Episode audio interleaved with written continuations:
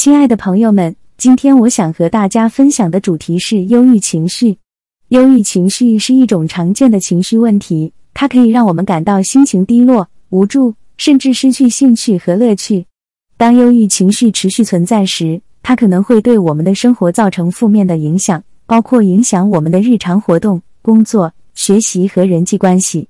如果你正在经历忧郁情绪，请记住你不是孤单的。这是一个非常常见的情绪问题，许多人都经历过。同时，也请记住，你可以采取行动来减轻这种情绪。首先，请勇敢地面对自己的情绪，不要否认他们，也不要试图压抑他们。相反，尝试接受他们，并理解他们可能是你过去经历过的事情，或目前生活中的压力所致。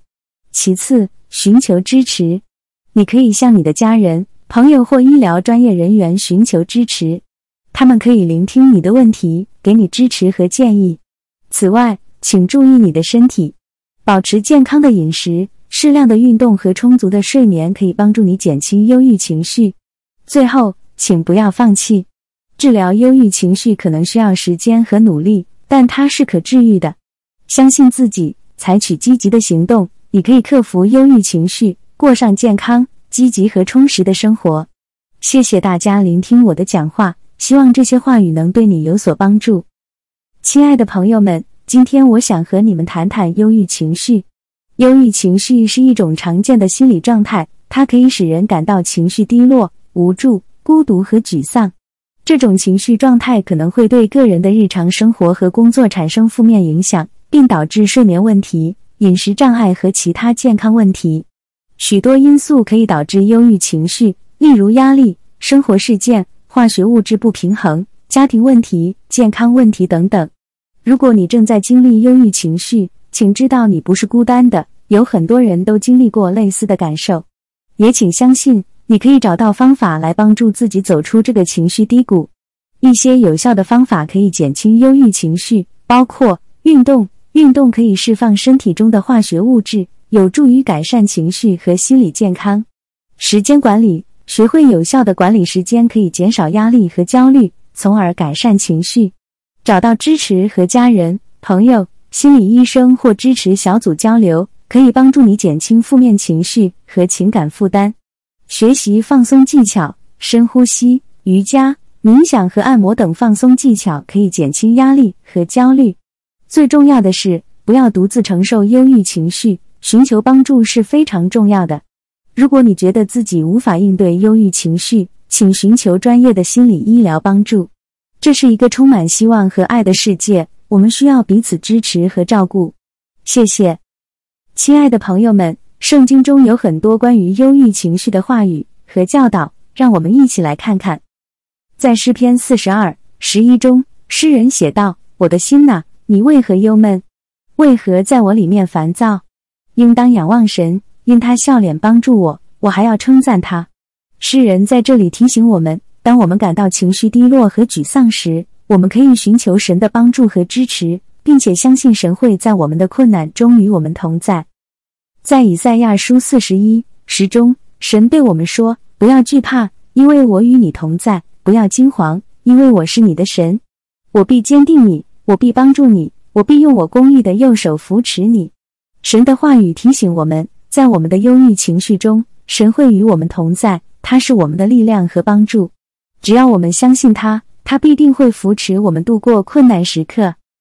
在哥林多后书一三减四中，保罗写道：“愿颂赞归于我们的主耶稣基督的父神，就是发慈悲的父，赐各样安慰的神。他在我们一切患难中，就是安慰我们的，叫我们能用他所赐的安慰去安慰那遭遇各样患难的人。”这段经文提醒我们，神是一位充满慈悲和安慰的神，他可以在我们的悲伤和忧郁中赐给我们安慰和力量。同时，当我们经历过困难并且得到安慰时，我们也可以用神所赐的安慰去安慰那些遭遇患难的人。总而言之，圣经提醒我们，当我们经历忧郁情绪时，我们可以寻求神的帮助和支持。神是一位慈善的天父爸爸。他一直都在寻求任何人去努力寻找真理，并且重回上帝的怀抱，尊敬他的旨意。亲爱的朋友们，今天我们来谈谈失业这个议题。在这个世界上，许多人都曾经经历过失业的痛苦和压力。当你失去工作时，你可能会感到无助、绝望和沮丧。但是，我想告诉你们，在这个困难的时刻，我们可以依靠圣经中的话语来帮助我们走过这段时间。在诗篇三十七二十五中，诗人写道：“我从前年幼，现在年老，却未见过一人背弃，也未见过他的后裔讨饭。”这句话告诉我们。即使我们在生活中遇到了挑战，神仍然关心我们，并会看顾我们。神的爱和恩典永远与我们同在，他不会让我们被遗弃或孤单。在诗篇四十六一中，诗人写道：“神是我们的避难所，是我们的力量，是我们在患难中随时的帮助。”这句话提醒我们，在我们最需要的时候，神总是在我们身边。他是我们的力量和支持，即使我们在失业时感到脆弱和无力。神的力量可以帮助我们重新振作。最后，在哥林多前书十点十三分钟，使徒保罗写道：“你们所受的试探，无非是人所能受的。神是信实的，必不叫你们受试探过于所能受的。在受试探的时候，总要给你们开一条出路，叫你们能忍受得住。”这句话告诉我们，即使我们在生活中遭遇困难和试炼，神仍然会保护我们，并为我们开一条出路。让我们在这个时刻靠着神的话语，相信他的信实和慈爱。即使我们在失业时感到绝望，神会在我们最需要的时候提供力量和支持，并为我们开一条出路。让我们继续相信神的恩惠和慈爱，等待上帝的眷顾和带领。亲爱的朋友们，今天我们来谈谈生病这个议题。当我们生病时，身体和心灵都会受到折磨，我们可能会感到无助、绝望和沮丧。但是我想告诉你们，在这个困难的时刻，我们可以依靠圣经中的话语来帮助我们度过这段时间。在诗篇四十一三中，诗人写道：“耶和华必扶持他在床榻上，他在病榻上，你必使他全然翻转。”这句话提醒我们，在我们生病时，神会扶持我们，使我们能够恢复健康；即使我们在病榻上，神也会照顾我们，并使我们全然翻转。在以赛亚书四十二十九中，先知写道：“他加增力量给疲乏的人，多么强壮，他就加增力量。”这句话告诉我们，在我们感到疲惫和无力时，神会加强我们的力量，使我们能够继续前行。即使我们身体虚弱，神也能够使我们强壮起来。最后，在雅各书五点十五分钟，圣经告诉我们：信心祈祷，使病人得以痊愈，主必叫他起来。他若犯了罪，也必蒙赦免。这句话告诉我们，当我们生病时，我们可以通过信心祈祷来求神医治。即使我们在病中犯了罪，神也会赦免我们的罪孽，并使我们得以痊愈。让我们在这个时刻靠着神的话语，相信他的能力和慈爱。即使我们生病时感到绝望，神会在我们最需要的时候提供力量和支持，并使我们得以痊愈。让我们继续相信神的恩典和慈爱，让我们用信心祈祷来寻求他的医治。晚上好，弟兄姊妹们，今天我想与您分享一个有关闹鬼旅馆和信仰力量的故事。曾经有一家旅馆位于一个小镇，拥有一个被闹鬼的名声。许多人声称在整个建筑中看到了奇怪的幽灵和听到了无法解释的声音。该旅馆最终被遗弃和放任不管。但是，关于其闹鬼的传说仍然存在。有一天，一群旅行者偶然发现了这家旅馆，并决定在那里过夜。当他们进入自己的房间时，他们不禁感到一种不安的感觉。空气中充满了一种诡异的能量，似乎缠绕在他们的皮肤上。当夜晚进行到一半时，旅行者被从墙壁和地板发出的奇怪声音惊吓了。他们试图忽略它，然后重新入睡。但声音只变得更大声和更频繁，在恐惧中，旅行者求助于圣经来寻求安慰和指引。他们阅读了有关上帝保护力量和在困难时信仰的重要性的经文。他们祈祷求得力量和勇气来面对引起旅馆干扰的任何事物。突然间，声音停止了，空气变得平静和平和，旅行者得以在余下的夜晚轻松休息。在早上。他们感谢信仰所带来的保护和指引，离开了旅馆。弟兄姊妹们，这个故事提醒我们，面对恐惧和不确定性时，信仰的力量是无穷的。无论我们面临什么样的挑战，我们都可以依靠上帝，并从他的话语中寻找力量和指引。让我们紧紧抓住我们的信仰，并信任他的保护，即使在最黑暗的时刻也是如此。阿门。各位弟兄姊妹，今天我想和大家分享一个关于梦魇和信仰的故事。曾经有一个人，每晚都被可怕的梦魇困扰着。他在梦中看到各种恐怖的景象，感到非常恐惧和无助。他试图做各种事情来摆脱梦魇的折磨，但似乎都没有用。终于，他想起了信仰。他开始阅读圣经，寻求上帝的安慰和指引。他阅读有关神的保护和平安的经文，并祈祷上帝帮助他摆脱梦魇的困扰。随着时间的推移，他发现自己越来越少被梦魇所困扰，他的心灵得到了宁静和平安。他感谢上帝的帮助和指引。弟兄姊妹们。这个故事告诉我们，当我们面对梦魇般的困难和恐惧时，信仰可以成为我们的支撑和力量。上帝的话语和保护可以帮助我们摆脱恐惧和无助的感觉，使我们在黑暗中找到光明和希望。让我们持续的信靠上帝，他必定会帮助我们度过一切难关。阿门。亲爱的弟兄姊妹，今天我们要谈论的是有关淫乱的话题。圣经明确的告诉我们，淫乱是一种罪恶。是违背上帝旨意的行为，无论是通奸、婚前性行为，或是同性恋行为，都是不合圣经教导的。在圣经中，上帝告诉我们要维护纯洁、尊重和爱的价值。我们要尊重自己的身体，并尊重他人的身体。圣经中也提醒我们，淫乱会带来许多负面的影响，包括破坏家庭、破坏人际关系、破坏自尊心等等。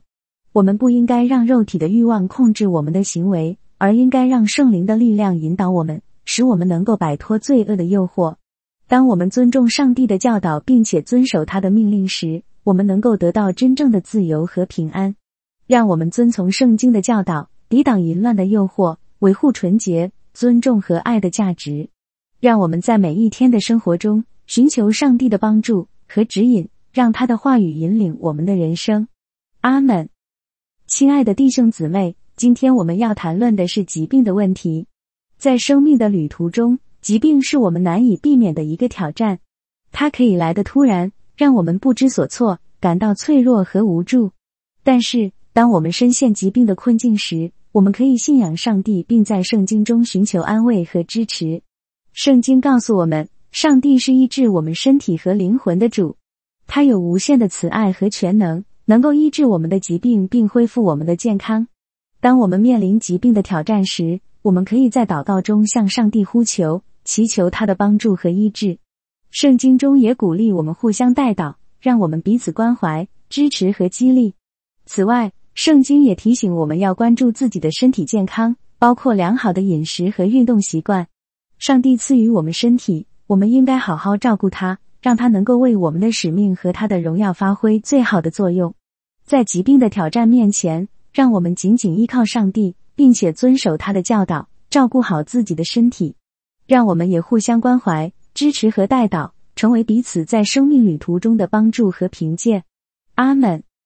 亲爱的弟兄姊妹，今天我们来谈谈人生的另一个挑战——衰老。衰老是人生不可避免的一个阶段。它可能会带来身体和精神上的变化，使我们感到脆弱和无力。但是圣经中告诉我们，年老并不是我们失去价值和目的的时候，反而可以是神的荣耀彰显的时候。在圣经中，我们看到许多例子，上帝在年老的人身上彰显他的能力和计划。例如，亚伯拉罕、撒拉、摩西等人在他们年老的时候，仍然获得了上帝的应许和祝福。并且在他的计划中发挥了重要的作用。此外，圣经也鼓励我们在年老的时候继续活出对上帝和人的爱和贡献。我们可以帮助和服侍年轻一代，分享我们的智慧和经验，成为他们的榜样和指引。同时，我们也可以在祷告中向上帝呼求，祈求他的力量和恩典，让我们在衰老的过程中保持灵魂的健康和活力。让我们珍惜自己的生命，包括年老的阶段。相信上帝的计划和应许，并且继续将自己献给他的服饰和荣耀。阿门。亲爱的弟兄姊妹，今天我们来谈谈意外事故和上帝的保护。在我们的生命中，意外事故可能随时发生，并且可能会对我们的身体、家庭和财产带来严重的影响。然而，圣经中告诉我们，即使在这些时候，上帝仍然与我们同在，保护我们免受伤害。在诗篇九十一篇，圣经告诉我们，上帝会让我们躲在他的翅膀下，我们可以在他的保护下得到安息和平安。这不仅仅是指肉体上的保护，更是指我们灵魂上的保护。我们可以信靠上帝，知道他会在我们最需要他的时候赐给我们力量和平安。同时，圣经也告诉我们，我们有责任保护自己和他人，避免危险和不必要的风险。我们可以谨慎的行动，寻求智慧和指引，避免任何可能导致意外事故的行为和环境。让我们在生活中时刻保持警醒和谨慎，同时信靠上帝的保护和恩典。当意外事故发生时，让我们不要害怕或惊慌，相信上帝会与我们同在，保护我们并赐给我们平安。阿门。亲爱的弟兄姊妹，今天我们来谈谈失去亲人和上帝的安慰。在我们的生命中，我们经常会失去我们爱的人，这是一个极其痛苦的体验。失去亲人可以带来深深的悲伤和孤独感，但是我们可以信靠上帝的安慰和恩典，并在他的力量中找到力量和安慰。在启示录二十一四中，圣经告诉我们，上帝将失去我们每一滴眼泪，没有死亡，没有悲伤，没有哀悼，也没有疼痛。这是一个美好的应许，让我们知道，即使我们失去了亲人，他们在天堂中得到了永恒的安息，而我们也会在上帝的面前与他们重逢。在这个困难的时刻，我们可以转向上帝，并让他的话语和圣灵的安慰来安慰我们的心灵。让我们不要试图独自承受这个痛苦，而是让上帝和我们的教会家庭来支持我们，让我们在爱中团结一致。最后，让我们记住，失去亲人是极其痛苦的，但上帝的爱和安慰是永恒的。让我们继续信靠上帝，让他的爱和恩典赐给我们力量和安慰，直到我们再次与我们的亲人相聚。阿门。亲爱的弟兄姊妹，今天我们要谈谈悲伤和上帝的安慰。在这个世界上，我们会遇到许多困难和悲伤的时刻，这些都会给我们带来痛苦和困惑。但是，圣经告诉我们，上帝与我们同在，他可以成为我们的力量和安慰。在诗篇三十四十八中，圣经告诉我们，耶和华靠近伤心的人，拯救灵性痛悔的人。这意味着，当我们感到悲伤和困惑时，上帝与我们同在，他可以安慰我们的灵魂，并给我们力量和勇气。在约翰福音十六点三十三分钟，耶稣告诉我们：“我已经把这些事告诉你们，是要叫你们在我里面有平安。在世上你们有苦难，但你们可以放心，我已经胜了世界。”这个经文提醒我们，在这个世界上我们会面临苦难和悲伤，但只要我们信靠耶稣基督，他已经战胜了世界，我们可以在他里面找到平安和安慰。让我们把我们的痛苦和悲伤带到上帝的面前。让他来安慰我们的心灵，让我们信靠上帝的话语和他的爱，让他的圣灵来治愈我们的心灵，并赐给我们力量和勇气去面对困难和悲伤。最后，让我们记住，虽然我们会遇到悲伤和困难的时刻，但我们可以信靠上帝的爱和恩典。让我们继续信靠他，让他的爱和恩典赐给我们力量和勇气去面对困难和悲伤，直到我们与他重逢。阿门。圣经上有许多关于当敌人攻击时应该如何应对的教导，其中诗篇二十三篇可能是最为著名的一篇。他说：“虽然我行过死荫的幽谷，也不怕遭害，因为你与我同在。你的杖、你的杆都安慰我。在我敌人面前，你为我摆设筵席，你用油膏了我的头，使我的福杯满溢。我一生一世必有恩惠慈爱随着我，我且要住在耶和华的殿中。”直到永远。这段经文告诉我们，即使我们面临敌人的攻击和困难，我们也不必害怕，因为神与我们同在。神会赐予我们力量和安慰，帮助我们克服困难。同时，我们也应该相信神会为我们摆设筵席，并赐予我们丰盛的福分。因此，我们应该坚信神的保护和祝福，并在困难中持续的信靠他。圣经上有很多关于嫉妒的教导，其中。箴言十四章三十节说：“心中安静是肉体的生命，嫉妒是骨中的朽烂。”这段经文告诉我们，嫉妒会毁坏我们的内心和身体健康。相反，我们应该学会感恩和满足，珍惜自己所拥有的，并为别人的成就和幸福感到高兴。同样，在哥林多前书十三章第四节中，保罗写道：“爱是恒久忍耐，又有恩慈；爱是不嫉妒。”这段经文强调了爱的重要性，爱是不会嫉妒的。我们应该努力培养爱的品德，让它来指引我们的思想和行为。当我们满怀爱心时，我们就不会被嫉妒和负面情绪所困扰，而是会享受到更多的平静、和谐和幸福。亲爱的弟兄姊妹们，今天我们要谈论的主题是等待。在圣经中，等待是一个重要的主题。许多故事和经文告诉我们。等待是一个必要的过程，它可以帮助我们成长和学习更多的东西。在等待中，我们可以学会忍耐、信心和顺服。让我们来看看圣经中的一些例子。首先，我们来看看雅各。雅各等待了七年才娶到他所爱的妻子拉结。这七年对雅各来说一定是很长的时间，但他忍耐了下来，最终得到了他所想要的。同样的，当我们在等待中时，我们也应该保持忍耐，相信上帝的计划。其次，我们来看看约瑟。约瑟被卖到埃及后，等待了很长时间，才看到上帝的计划得以实现。在等待的过程中，他学会了信任上帝，即使他的生活充满了挫折和困难。同样的，我们在等待中也应该学会信任上帝的计划，相信他会为我们带来好的结果。最后，我们来看看大卫。大卫在等待中学会了顺服上帝的旨意，尽管他最初的梦想是当国王，但他等待了多年，直到上帝的时间到来。在等待的过程中，他学会了顺服和信任上帝的旨意。同样的，当我们在等待中时，我们也应该学会顺服上帝的计划，相信他会带领我们到达我们想要去的地方。所以，亲爱的弟兄姊妹们，让我们在等待中保持忍耐、信心和顺服。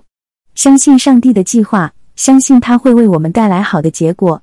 让我们一起祈祷，求上帝赐给我们力量和智慧，帮助我们在等待中成长和学习更多的东西。感谢大家，大家早上好。今天我想和大家分享一些关于等待的话题。在圣经中，等待是一个非常重要的主题，它是我们信仰生活中的必经之路。等待也是一种修炼，它教会我们耐心和信心。等待并不容易，但是在等待中，我们可以学到很多东西。在圣经中有很多关于等待的经文，其中最经典的一句话就是：“但那等候耶和华的必从心得力，他们必如鹰展翅上腾，他们奔跑却不困倦，行走却不疲乏。”以赛亚书四十章三十一节。这句经文告诉我们，当我们等候耶和华时，他会给我们力量，让我们像鹰一样展翅高飞。我们可以奔跑而不困倦。行走而不疲乏，这是因为耶和华给我们力量，让我们在等待中坚强。在等待中，我们也需要学会信心。希伯来书十一章告诉我们，信心是所望之事的实底，是未见之事的确据。当我们等待的时候，我们需要相信神会在他的时间里给我们所需要的东西。我们需要相信神的计划是最好的，我们需要相信他对我们的关怀和爱。在等待中。我们还需要学会耐心。雅各书五章七节告诉我们，农夫耐心等候地里宝贵的出产，直到得了秋雨春雨。这句话告诉我们，等待需要耐心。我们需要等待时机的到来，我们需要等待神的计划得以完成。最后，我想说的是，等待是一种美德。当我们等待的时候，我们可以学到很多东西，我们可以成长，我们可以变得更加坚强。因此。让我们在等待中学会耐心、信心和谦卑。让我们相信神的计划，相信他对我们的关怀和爱。愿神祝福我们每个人，让我们在等待中得到成长和祝福。阿门。亲爱的弟兄姐妹们，今天我们要谈论的是希望。在我们生命的旅程中，有时候会经历许多困难和挫折，感到无望和绝望。但是，让我们不要忘记上帝的话语。上帝对我们说。因为我知道，我为你们所怀的意念是赐平安的意念，不是降灾祸的意念，要叫你们幕后有指望。耶利米书二十九章十一节，上帝给我们带来了真正的希望，一个超越世俗的希望，一个能够在我们最困难的时刻支撑我们的希望。因为我们知道，上帝的应许永远不会落空，他的话语是可信的，他的爱是永恒的。让我们来看看圣经中的一段经文：但那等候耶和华的必从心得力，他们必如鹰展翅上腾，他们奔跑却不困倦，行走却不疲乏。以赛亚书四十章三十一节这段经文告诉我们：当我们把希望放在上帝身上时，我们将得到力量，就像鹰一样展翅上腾。即使我们遇到困难，也不会感到疲惫和无力。上帝会赐予我们力量和智慧，帮助我们克服一切难关。因此，让我们放下绝望和无助，转向上帝的话语和应许，让他的希望在我们的生命中发芽、生根、开花、结果。愿上帝的希望在我们的心中燃起，并成为我们前进的力量。让我们祷告，亲爱的天父，感谢你的应许和话语，让我们在困难中得到力量和希望。求你赐予我们智慧和勇气，面对生命中的挑战，让你的希望在我们的心中繁盛。奉耶稣基督的名祷告，阿门。亲爱的弟兄姐妹们，今天我们来谈论一个非常重要的主题，那就是希望。在这个充满挑战和困难的世界里，我们需要有希望来引领我们前进，并给予我们勇气和力量去面对生命中的各种考验。圣经告诉我们，在基督里，我们有一个坚固的盼望，这是一个永不褪色的希望，是我们心灵的避难所。在圣经中，希望是上帝赐予我们的一份礼物，是他对我们的慈爱和恩典的展现。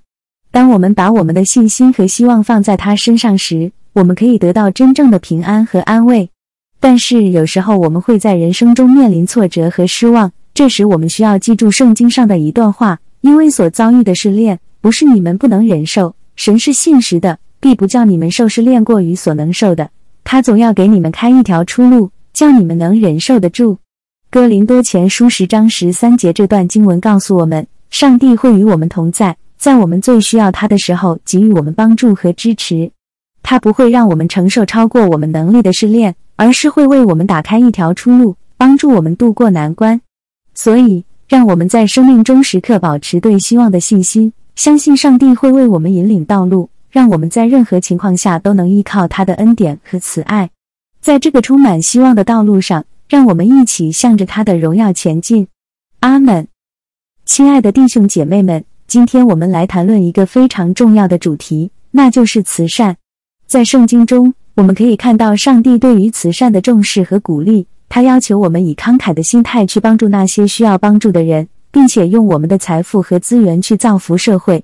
在圣经中，耶稣基督教导我们要爱人如己，对待他人如同我们希望被对待一样。耶稣也告诉我们，施比受更为有福。使徒行传二十章三十五节，这意味着当我们慷慨地帮助他人时，我们会比接受帮助的人更受祝福。在诗篇一百零六章三节中，圣经告诉我们：常常行义，常常施慈爱，这是上帝对于我们的要求。我们应该在日常生活中时刻保持一颗慷慨的心，去帮助那些需要帮助的人。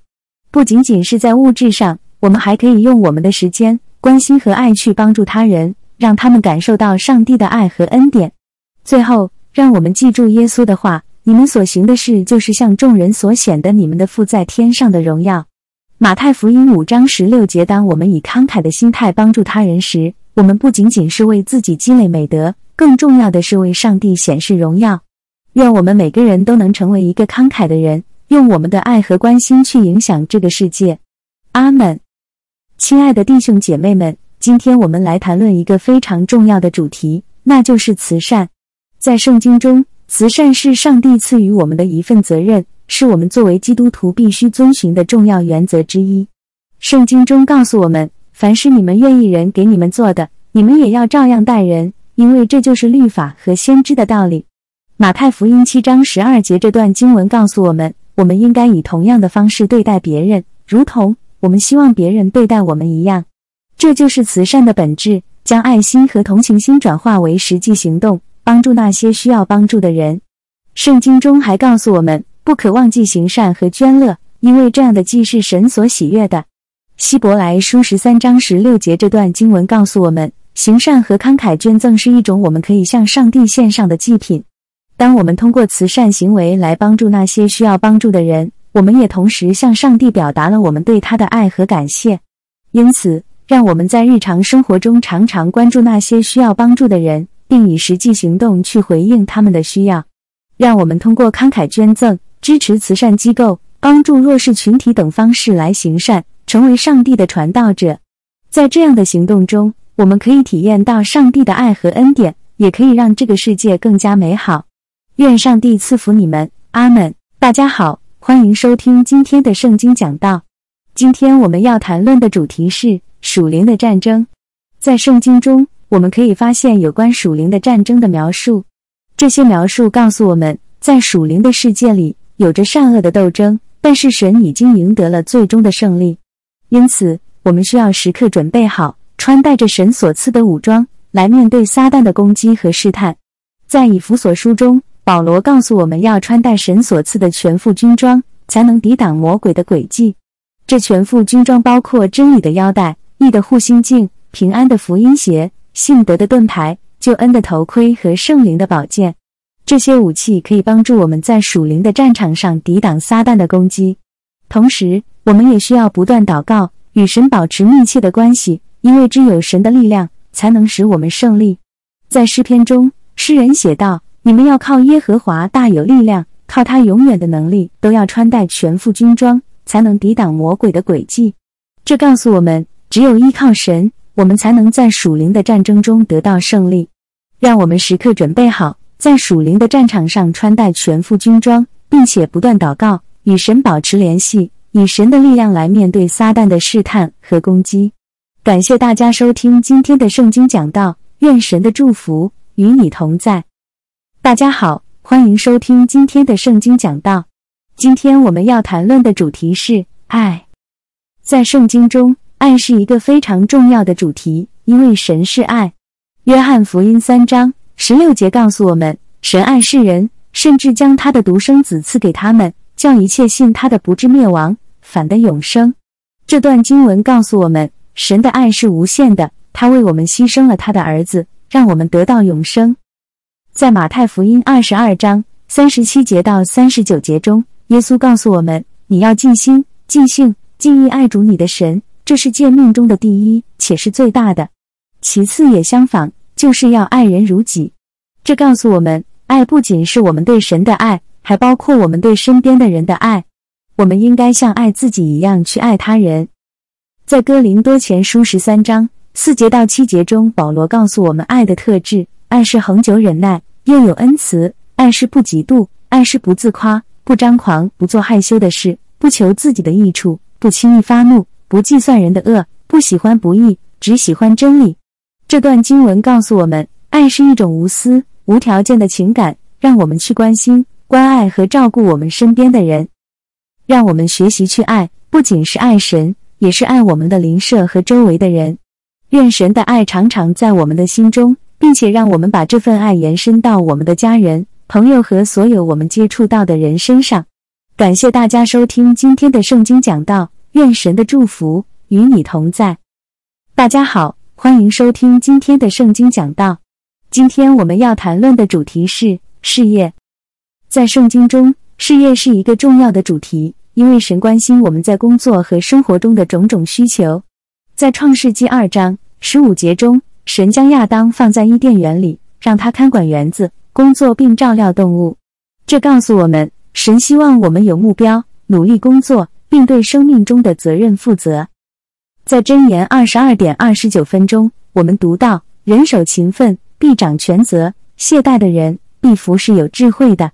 这段经文告诉我们。我们必须勤奋工作，并且在自己的事业中得到智慧和能力，这样我们才能成为有用的人，并得到更多的责任和权利。然而，在追求事业的过程中，我们也必须小心。在马太福音六点三十三分钟，耶稣告诉我们：“你们要先求他的国和他的义，这些东西都要加给你们了。”这告诉我们，我们应该首先寻求神的旨意，而不是追求金钱和财富。我们必须将神放在第一位，并让他的计划和意志引领我们的生命和事业。让我们在事业中追求神的旨意，勤奋工作，成为有用的人，并且让神的旨意引领我们的人生。感谢大家收听今天的圣经讲道，愿神的祝福与你同在。大家好。欢迎收听今天的圣经讲道。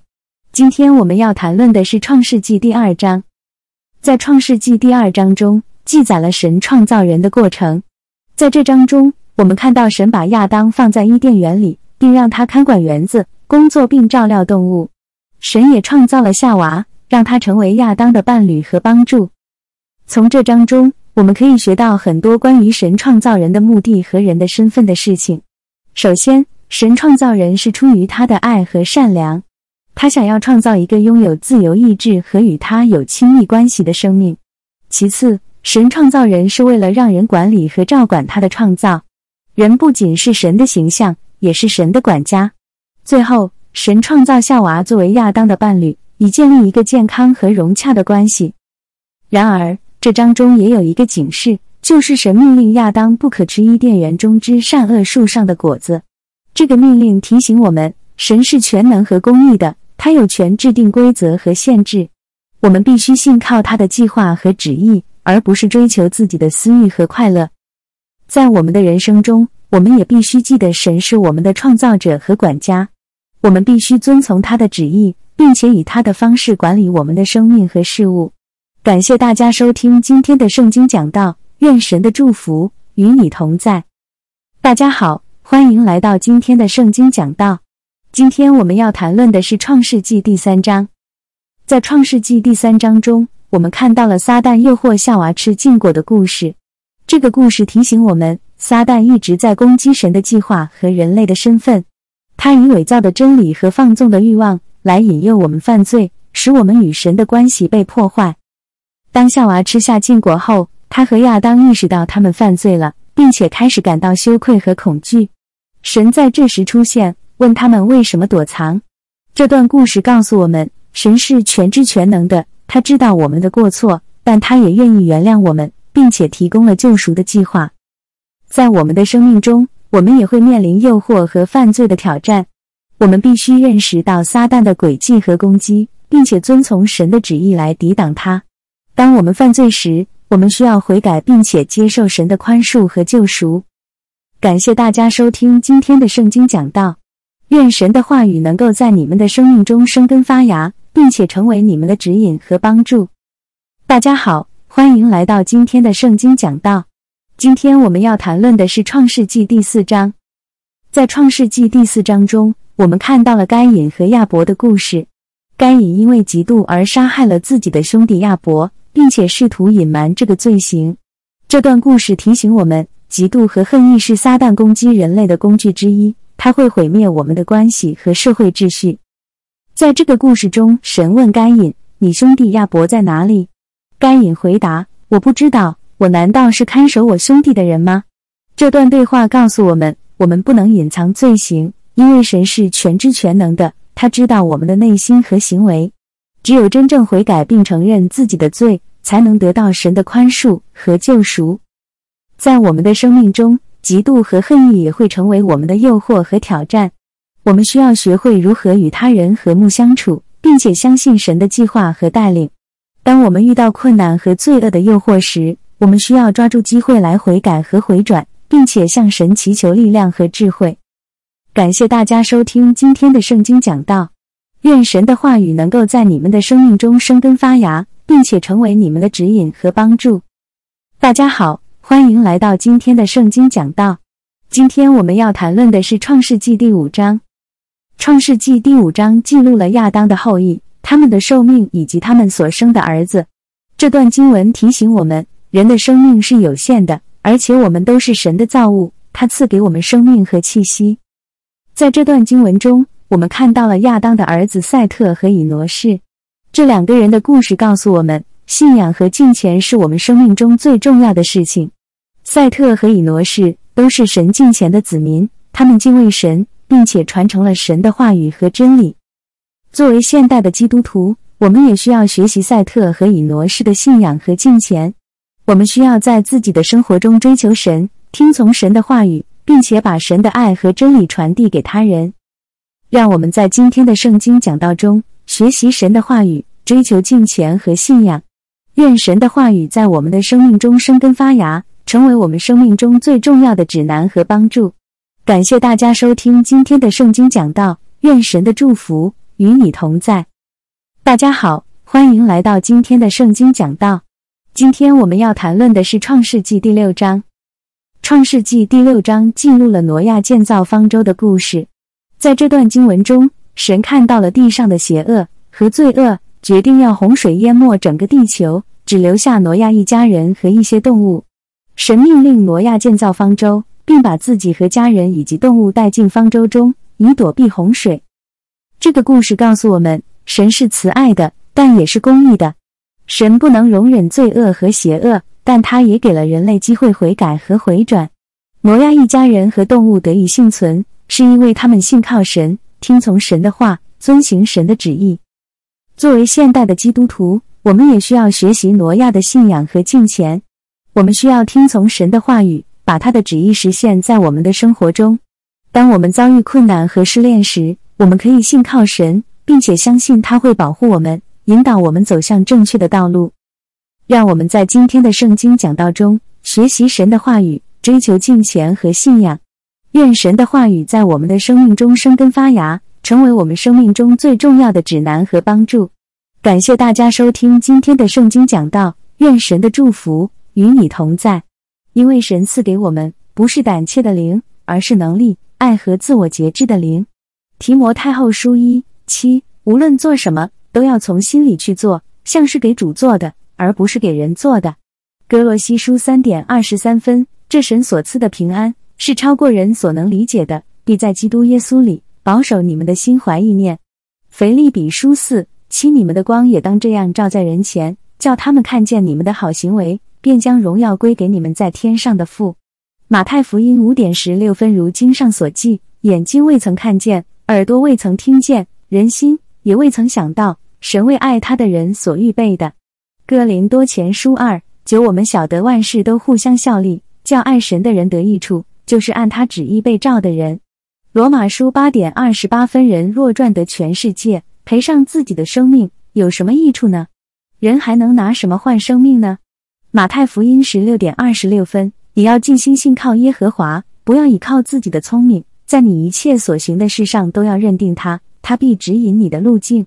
箴言三五减六，耶和华是我的力量，是我的盾牌，我心里倚靠他，就得帮助，所以我心中欢乐，我必用诗歌颂赞他。诗篇二十八七，圣灵所结的果子，就是仁爱、喜乐、和平、忍耐、恩慈、良善、信实。温柔节制，这样的事没有律法禁止。加拉太书五点二十二分减二十三，弟兄姐妹们，让我们打开心扉，聆听圣经和和本的一些经文。让我们先从箴言三五减六开始，其中写道：“你要专心仰赖耶和华，不可以靠自己的聪明，在你一切所行的事上都要认定他，他必指引你的路。”这节经文提醒我们要专心仰赖耶和华。不要只依赖自己的理解，在我们所行的一切事上都要承认他，他必引领我们的路。接下来是马太福音五点十六分写道：“你们的光也当这样照在人前，叫他们看见你们的好行为，便将荣耀归给你们在天上的父。”这节经文鼓励我们要让自己的光照耀在人前，好叫他们看到我们的善行，并把荣耀归给我们在天上的父。哥林多前书十三点十三分写道。如今长存的有信、有望、有爱，这三样，其中最大的是爱。这节经文教导我们，信、望、爱都是很重要的，但其中最重要的是爱。诗篇二十三一写道：“耶和华是我的牧者，我必不致缺乏。”这节经文提醒我们，耶和华是我们的牧者，他必供应我们的需要。最后，腓利比书四点十三分写道：“我靠着那加给我力量的，凡事都能做。”这节经文提醒我们，我们靠着加给我们力量的基督，能够做所有的事情。总之，让我们牢记要专心仰赖耶和华，让我们的光照耀在人前，彼此相爱，依靠耶和华来供应我们的需要，以及知道我们靠着加给我们力量的基督能够做所有的事情。阿门。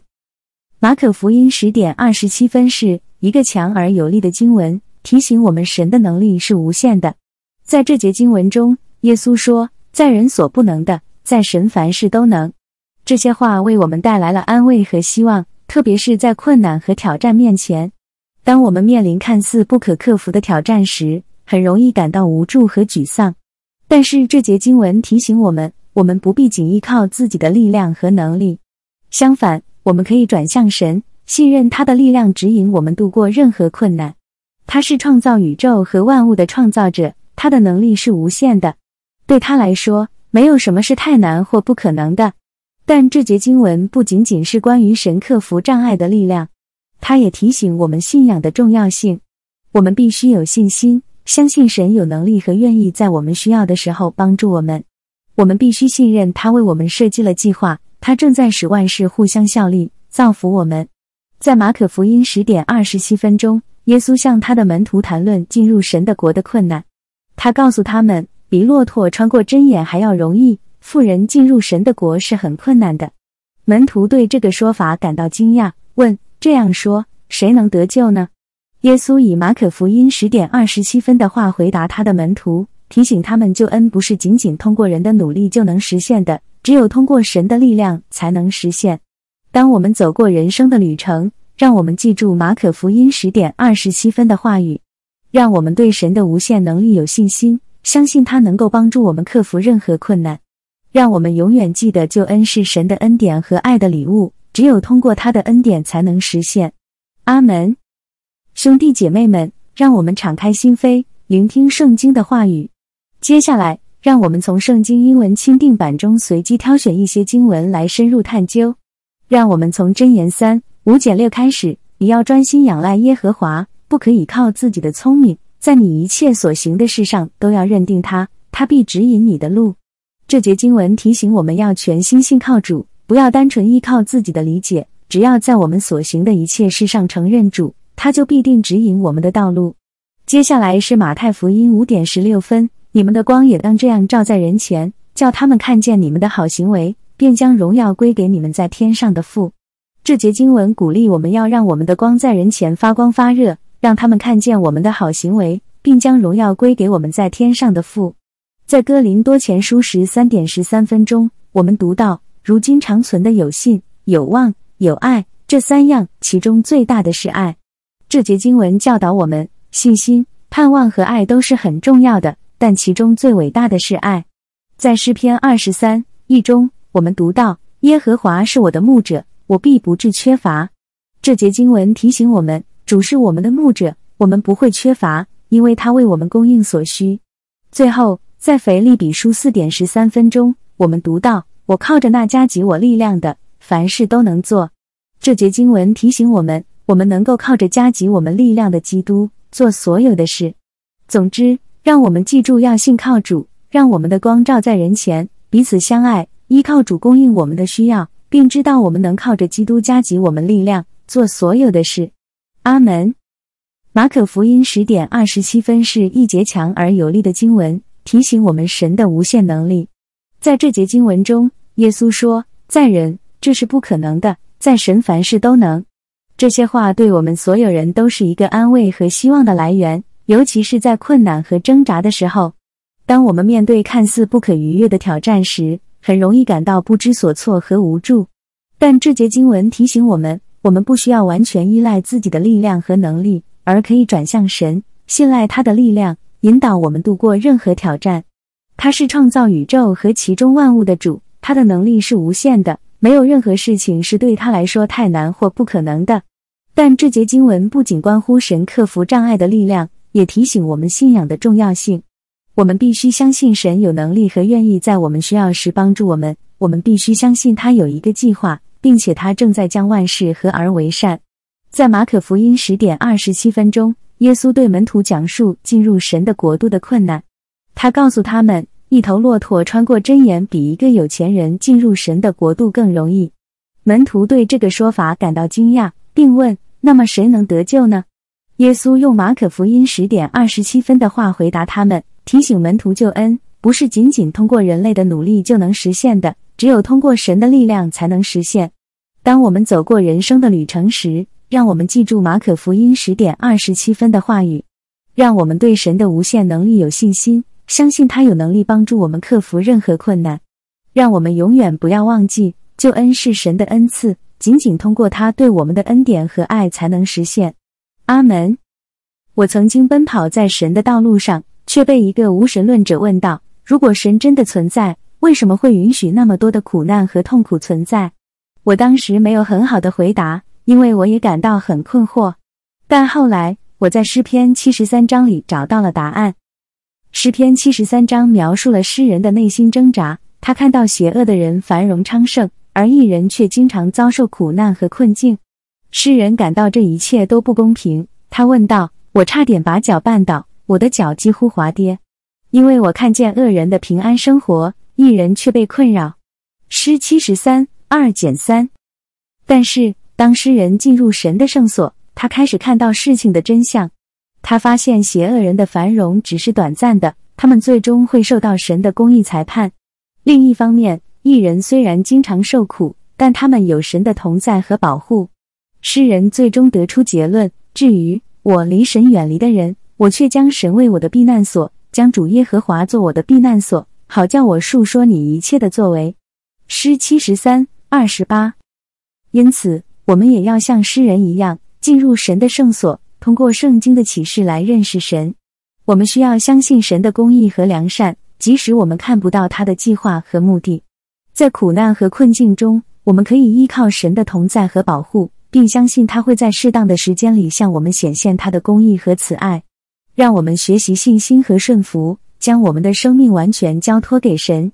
你们中间谁愿为首，就必做众人的奴仆；谁愿为大，就必做众人的仆人。马可福音十点四十四分。这段经文是耶稣在谈论追求权力和地位的问题。他告诉门徒们，这样的追求只会导致竞争和分裂。相反，我们应该以谦卑和服侍他人的心态来生活，就像耶稣所做的一样。作为基督徒。我们应该避免争权夺利的行为，而是要将我们的重心放在爱与服务他人上。耶稣在马太福音二十点二十八分钟说：“人子来，不是要受人的服侍，而是要服侍人，并且要舍命做多人的赎价。”这是一个强有力的提醒，提醒我们跟随耶稣的路是服侍他人，而不是自我中心的追求权利和荣誉。因此，当我们在日常生活中面对服务他人的机会时，让我们以谦卑和爱心来面对，并且记得耶稣的话：你们中间谁愿为首，就必做众人的奴仆；谁愿为大，就必做众人的仆人。